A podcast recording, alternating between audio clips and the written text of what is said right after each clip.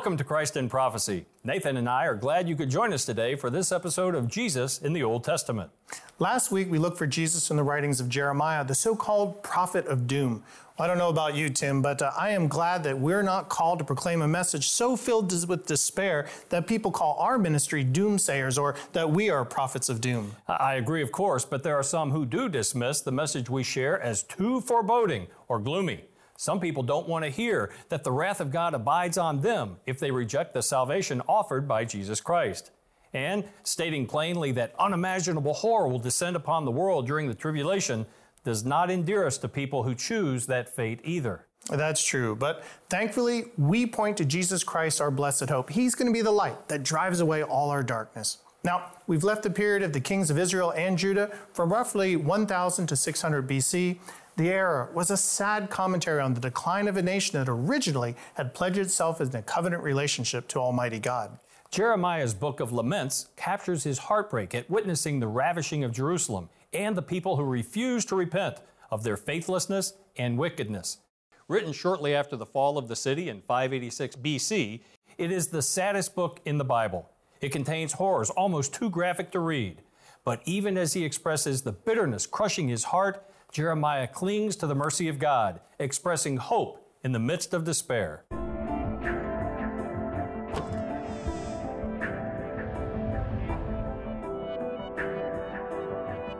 On that note, our guest today is a living testimony of hope.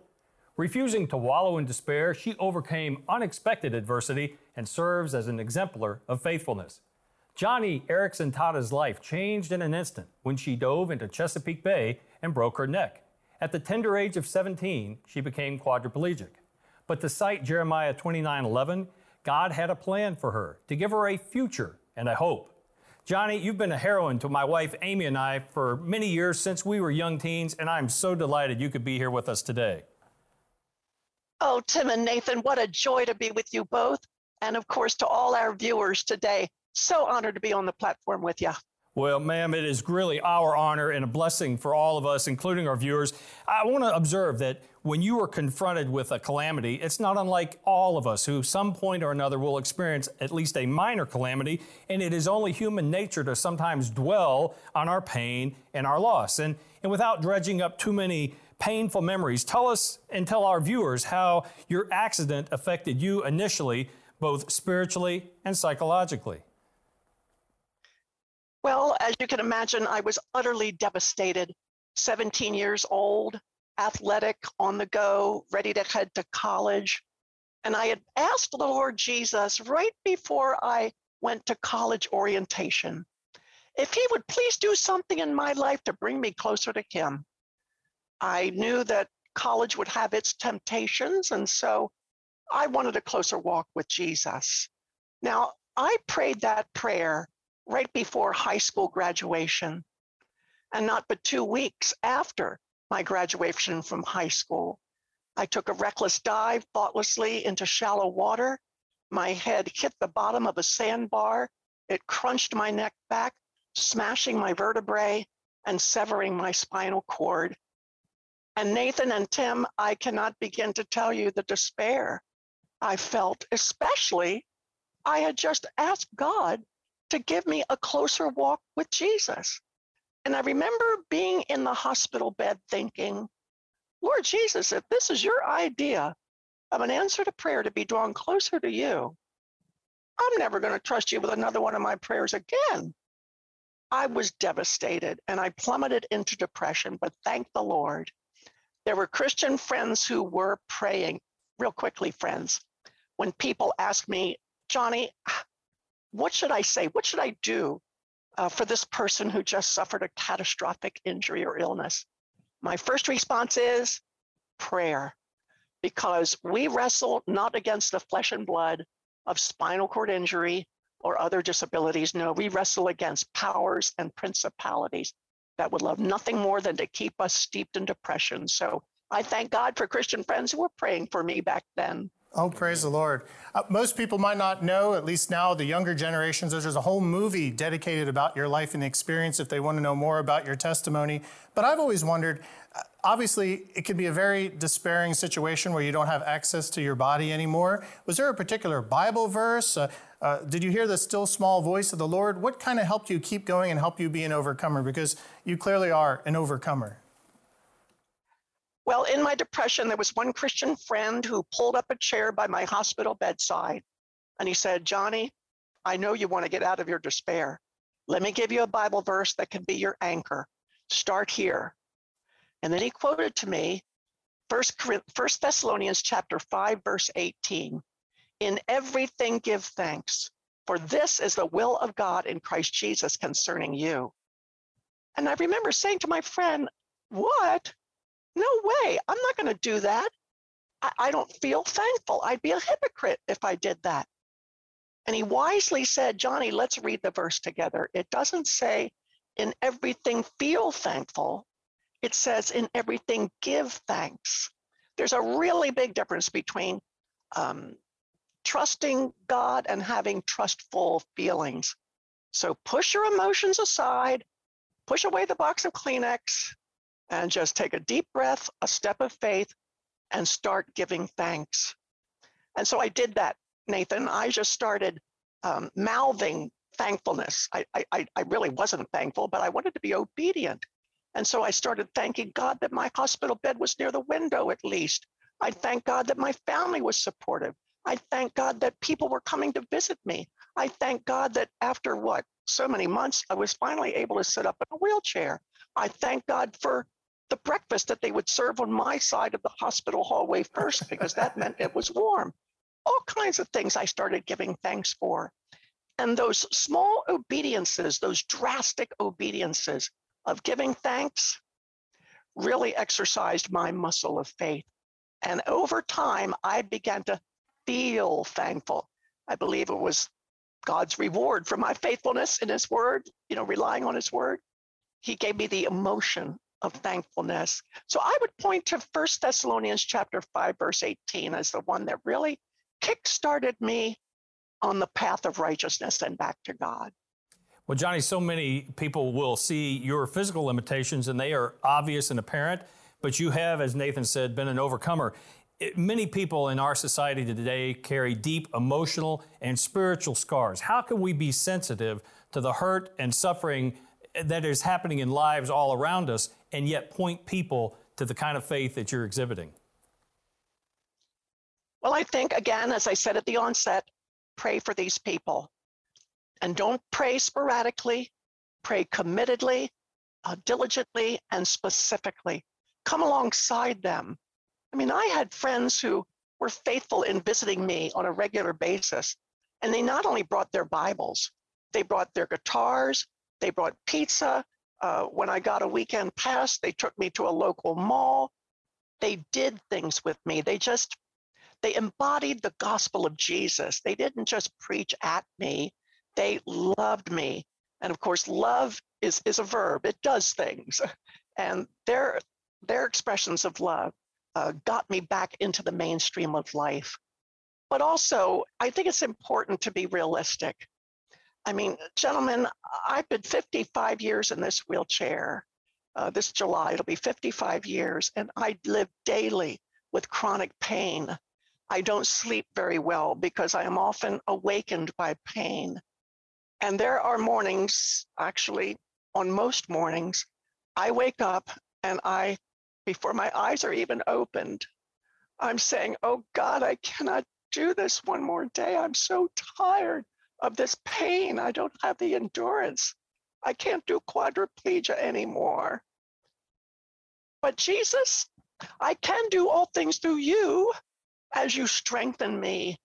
Lord Jesus, I am empty. I am cavernous. I need your filling. I can't do one hour without you. God, help me. And you know what? It, it, it's, it's the way God loves to pour out his grace on people. He resists the proud, that is, he resists those who hit the alarm, jump out of bed, throw back the covers, take a shower, scarf down breakfast, and race out the front door on automatic cruise control without hardly giving God the tip of a hat of a quiet time. He resists those people. But he gives grace to the humble. And the humble are simply people who wake up in the morning realizing their desperate need of Jesus. And uh, it's how I it's how I've lived for the past 55 years in this wheelchair, which makes my smile pretty authentic and not made of Colgate for sure. no. Well, let me tell you how much of an inspiration you've been to me. My father used to take me to book trade shows in Nashville, and I remember looking up to you and watching you paint. I can't even draw a stick figure, and you're painting with your mouth. Shows how young I am because I'm looking up at you in a wheelchair. And then years later, when my youngest son was uh, di- diagnosed with autism, I ran into you at a, a convention, and you stopped everything and gave me information about Joni and Friends, and we've been supporters of your ministry for 15 years or so now. Oops, sorry. And so I just want to tell you that that your overcoming has been an inspiration to so many people, especially my wife Heather and me. Oh, Nathan, thank you. And since you mentioned my drawing with my mouth, I'm going to ask my friend to hold this up in front of the camera. Oh, wow. That's beautiful. Wow. There you go. I drew that Okay, I drew that when my occupational therapist encouraged me in occupational therapy to to um, just draw something that expressed my feelings. And so I drew that face. And it's a face of, oh God, I got to do this. This is the way I'm to live my life. But I think it's not only my portrait, it's everybody's portrait. Um, at times we all say, God, I can't do this. This is my life. How am I going to manage? And so that particular charcoal drawing you just I, you just saw, I sneaked it in front of the camera, um, pretty much expresses where I was at the time of my injury. And oh, the difference the Lord Jesus has made. And it's why that particular charcoal drawing is one of my favorites.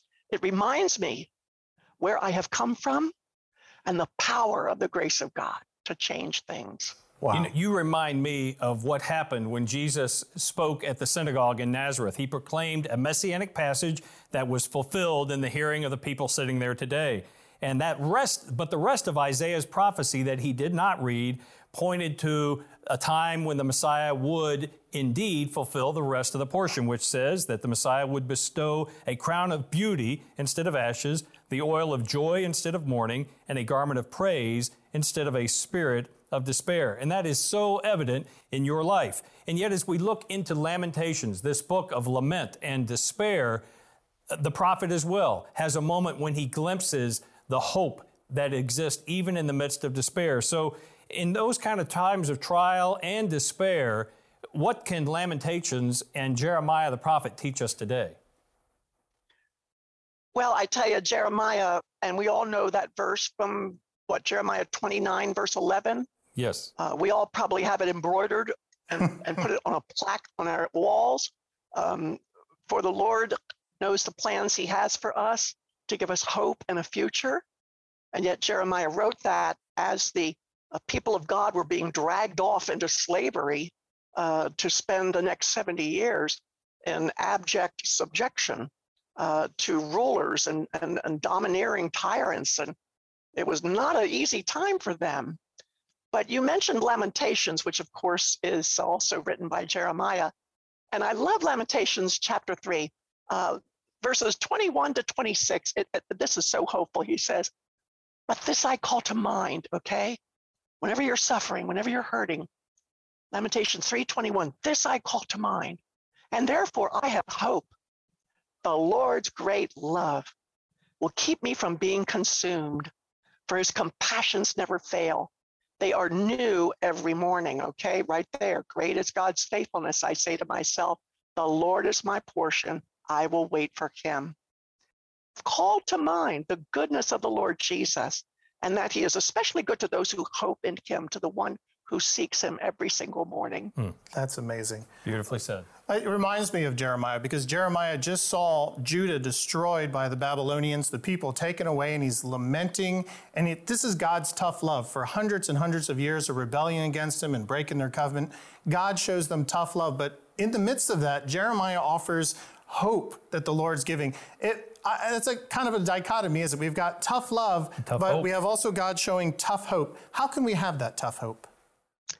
I love the way you put that, Nathan. Tough hope, uh, because I think That hope is best described also in Lamentations chapter 3, verses 32 to 33. These are the anchors for my life, okay? These two verses changed, changed my life. It says, Though he, that is God, though he brings grief, he will show compassion. So great is his unfailing love. For, now get this, he does not willingly bring affliction or grief to anyone. So, right there in that one little Bible verse, Lamentations chapter 3, verse 33, that really reflects the heart of God. Yes. Though he allows grief and, and affliction to touch us, he doesn't do it willingly. That is, he doesn't do it from his heart. He doesn't, quote, he did not want my diving accident to occur in the sense that he enjoyed it or got a big kick out of it or, oh boy, this girl's going to break her neck. Now let's see what I can do with that. No, no, no. He, suffering and affliction, when it comes to us by his overarching will and foreordained plan, suffering is something that really he takes no delight in. And in that one little Bible verse, Lamentations chapter 3, verse 33, I think it reflects the heart of God like nowhere else in the Bible. Because think of it the book of Lamentations, get this, is divided into five chapters. And the first two chapters are each comprised of 22 verses. And the last two chapters also have 22 verses in them. However, the middle of the book is chapter three. It comprises 66 verses. Now, here's the intriguing part the exact middle of that chapter is verse 33. He does not willingly bring affliction or grief to anyone. Wow. I mean, that Bible verse falls in the exact middle of the entire book of Lamentations. It's right at the apex of the entire book. And I think there's a good reason why. Because when it comes to suffering, whether it was the suffering that the prophet Jeremiah was speaking of to God's people or the suffering that God might allow in our viewers' lives. God wants us to know that He's got the heart of a father. Mm. We may not understand His ways, but He definitely wants you to understand that He's got the heart of a kind and compassionate Abba Father Daddy. And it doesn't make Him happy to see a hit with hardship, but oh my goodness, it does make Him happy when He sees all the things He can do in your life in it and how he will encourage others through it.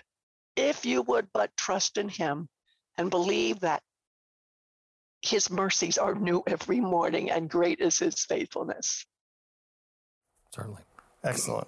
Well, Joni, when your life changed when you were just 17, uh, Tim and I both have a heart for the youth today. They seem to be losing hope. Uh, the Student Life Con- Conference that you did once, uh, you said this God has not redeemed us to make us happy and healthy. He's redeemed us to make us like Jesus. How would you then encourage the youth to be grounded in the blessed hope?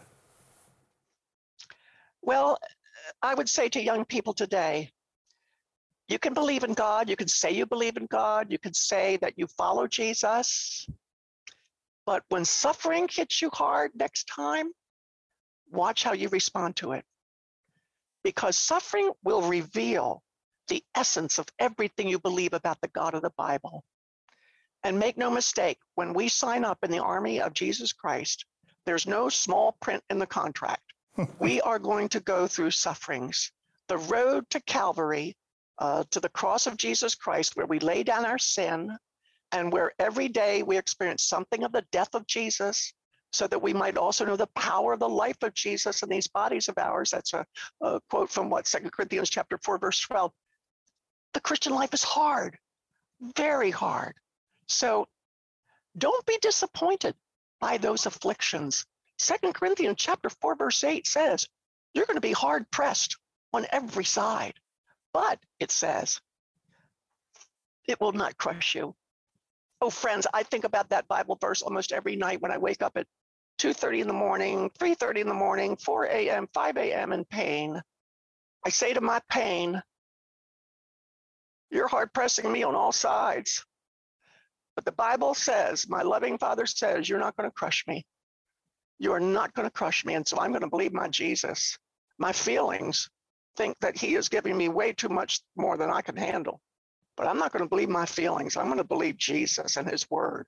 And though I am hard pressed on all sides right now at 4 a.m. with this pain, I know for sure it's not going to crush me because I've got Christ who is with me. He's Emmanuel with me in my suffering. Oh, that young people today would grasp that and understand it. They'd make giant leaps forward in their walk with Christ. We're trying through this series, Jesus in the Old Testament, to emphasize the power of the entirety of God's Word. The Old Testament grounding us in our faith and pointing to our coming Messiah, both in his first advent and his glorious second coming. You actually wrote the foreword to the New Living Translation or Translation's one year Pray for Life Bible. And your words touched my heart. This is what you said regarding the eternal word. You said, Your hand will fuse with the sword of the Spirit. You will become one with the word, and it will be your mark of valor and distinction. Others may cower as the culture of death moves through the earth like a dark, poisonous cloud. Others may retreat from the front lines. Some may collapse in fear before the enemy, overcome by anxiety and overwhelmed by battle fatigue. There's the pain you referred to, even. But you will stand firm on the front lines, holding fast to Scripture and winning victories for the cause of life and for our King. And I can just say, wow, uh, Joni, you would make a great battlefield general right there. Well, I'll tell you where I got the inspiration for those comments. I got them from Eleazar. He was one of David's mighty men. You can read about Eleazar in 2 Samuel chapter 23, and verse 10 describes it. Okay, here's what happened on the battlefield. The army of Israel was up against the Philistines, and they were way overwhelmed. In fact, they retreated, they hightailed it out of there. But listen to this. But Eleazar stood his ground and he struck down the Philistines, Philistines until his hand was so tired that it literally froze to his sword. And the Lord brought about a great victory that day. Oh, friend, there might be others who run from the front lines of suffering, but I want to stand my ground, and I want my hands, although they be paralyzed, to hold fast to the sword. That is the sword of the Spirit, the Word of God, I've shared many passages and verses from the Bible, which are anchors. They are all for me part of my weaponry against discouragement, depression, complaining, doubt, and disbelief. So I would encourage our friends, all these Bible passages that we have talked about, and I know that you are in a series about Lamentations. Good on you, gentlemen. Get to know those Bible verses and make them the anchors for when you feel hard pressed on all sides. Get your hand frozen to the sword of the Spirit, just like Eleazar. We talk a lot here, of course, about the rapture of the church. Uh, there's negative signs of the end times, but there's also positive signs as well. What signs do you see in society that we're getting closer to the return of Jesus Christ? Well, I, I do think that, uh, let's see, well, okay, with the advent of Jesus Christ, um, that ushered in the quote, the end of the age. And we are living in those last days. For the past 2,000 years, we have been in the last days. And Matthew chapter 24, verse 12, um, shares a couple of signs of the times that I'm really seeing. First, Matthew 24, verse 12 says there'll be an increase in wickedness. Did you know that the 20th century, which was just what, 20 some odd years ago, was the bloodiest century in recorded history? with World War One, the programs of, of Stalin, Nazi, Holocausts, wars, World War II. Um, the world never saw anything quite as vicious as the 20th century. And so here we are in the in the 21st century, and I think we're seeing an increase in wickedness. And it also says in Matthew 24 that the love of most will grow cold. I challenge, I charge our viewers do not let your love for the Lord Jesus grow cold. And the way you can keep it from growing cold is to make certain that everything you believe is put into practice, not just for yourself, but for the advancement of Christ's gospel among your neighbors, co-workers, college students, friends, associates. Tomorrow morning, get dressed, take a shower, go out the front door, and find somebody who needs help, gospel help, and administer it through your prayers and through your hands on practice of Christianity with its sleeves rolled up for the saving of many lives, just like our good friend Joseph in the Old Testament. Well, Joni, on that note, how can our viewers connect with you and be partnered with you and become one of Joni's friends? Well, our ministry is all about giving this gospel I've just described to people with disabilities all around the world. In fact, even as I speak, we are working with our in country partners in Ukraine to get uh, people with disabilities out of that country and into safe havens in Germany, Poland, Romania. So if people want to be a part of this valiant effort to give the gospel to people with disabilities around the world, they can connect with us at joniandfriends.org. That's J O N I A N D F R I N D S dot org. And uh, click on our videos, see what we're doing. Come volunteer at any one of our family retreats. We always need people to help. Or you can pray for our work. Of course, people need to pray because if people don't pray, nothing of any eternal good is going to happen. We need people praying. And of course, we always welcome financial supporters. So uh, people can learn all about who we are and what we do at joniandfriends.org. Well, Joni, it has been a true blessing for both of us and for our entire staff, all of our viewers, for you to join us today. We do pray God's continued blessing on you, on Joni and friends, and on all the lives you impact around the world. Oh, thank you so much, Tim and Nathan. God bless you. I know you have a special needs son, and and so having this platform with you gentlemen today has meant the world. Thank you, ma'am. Godspeed. When we were preparing for this program, we knew that exploring a book called Lamentations could be heavy. With so many people suffering and anxious about so many things, it is not our intention to accentuate sadness. But Joni Eareckson Tada demonstrates that joy is not what we experience in this life or in the circumstances we endure. It is what fills our hearts to overflowing when we are in the center of God's will.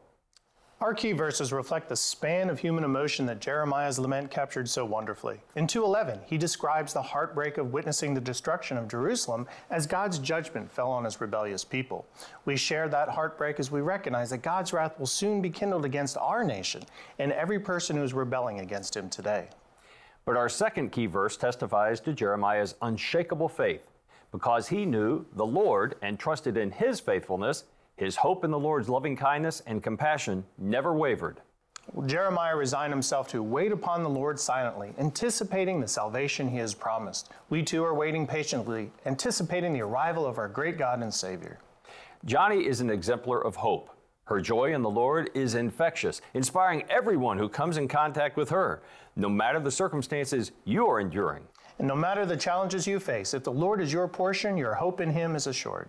Until next week, I'm Nathan Jones. And I'm Tim Moore saying, Look up and be watchful, for our faithful and compassionate God, our blessed hope, is drawing near.